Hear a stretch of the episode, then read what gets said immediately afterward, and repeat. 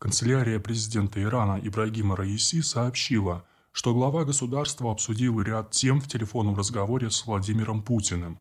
Так, иранская страна указала на возможный допуск изменения геополитического статуса и границ в Закавказье. Однако Раиси заявил, что любое изменение геополитического статуса и границ стран в регионе недопустимо. Эту позицию Тегеран обозначает не в первый раз. О каких именно изменениях границ идет речь и почему эта проблема так остро встала в Закавказье? Тегеран свою позицию не разъясняет. Москва молчит. Но складывается впечатление, что Иран чего-то опасается в связи с границами.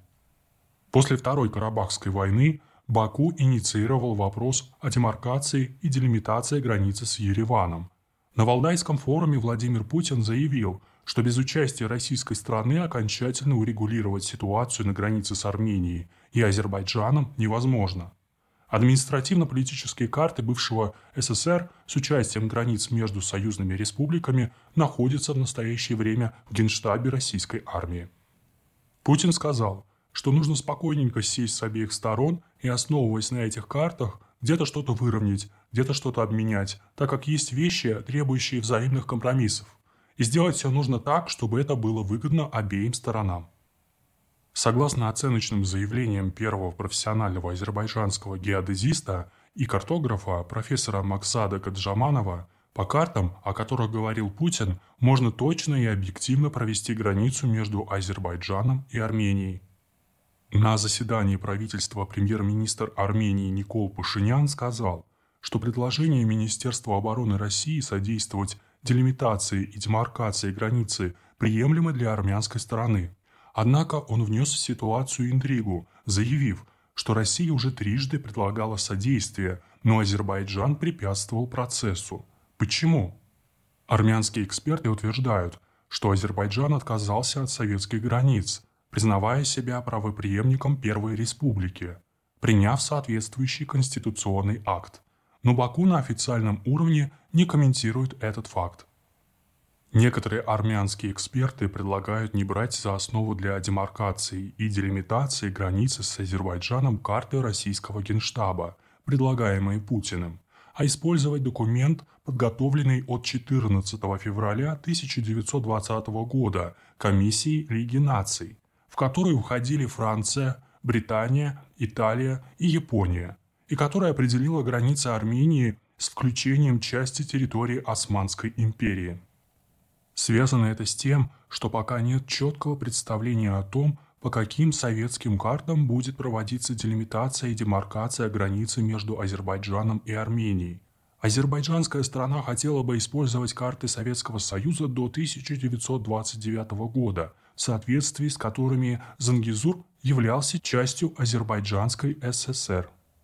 Проблемами конструирования границ занимались появившиеся в 1918 году после распада Российской империи молодые государства Азербайджана, Грузии и Армении. У каждого из них было свое представление о том, что является их исконной землей. Достаточно взглянуть на карты, представленные на Парижскую мирную конференцию 1919 года, которая должна признать закавказские государства и утвердить их границы – Азербайджан претендовал практически на все Закавказье, вплоть до Батуми.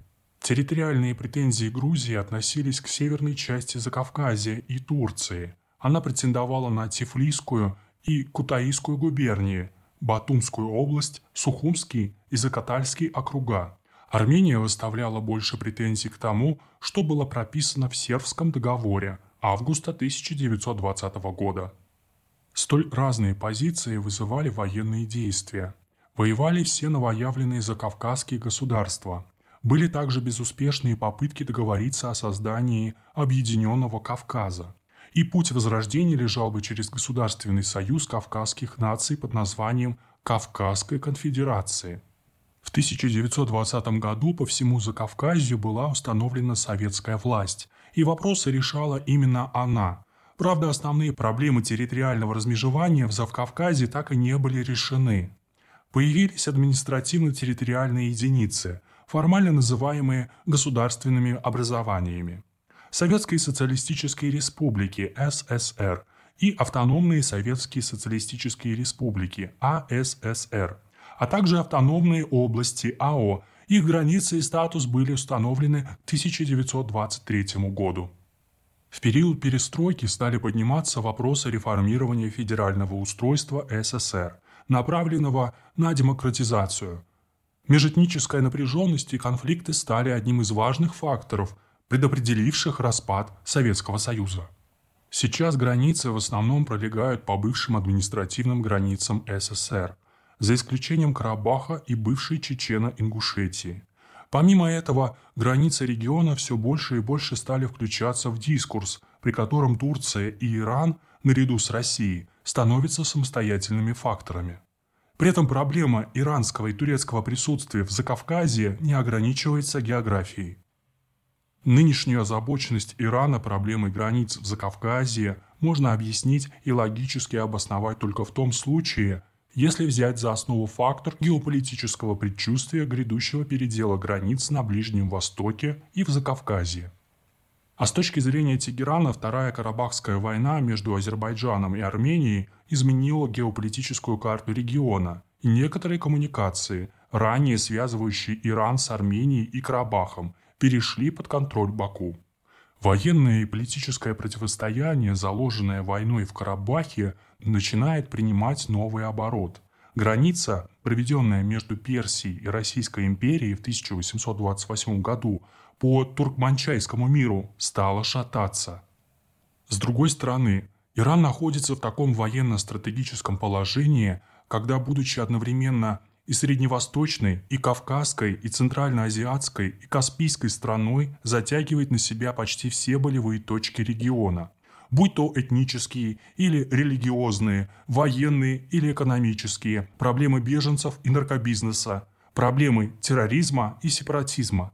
Преследуя в регионе свои цели, Иран так или иначе способен противодействовать и нейтрализовать контролируемое со стороны США расширение ваххабизма и Саудовской Аравии – также для Ирана нежелательно и распространение идей пантюркизма.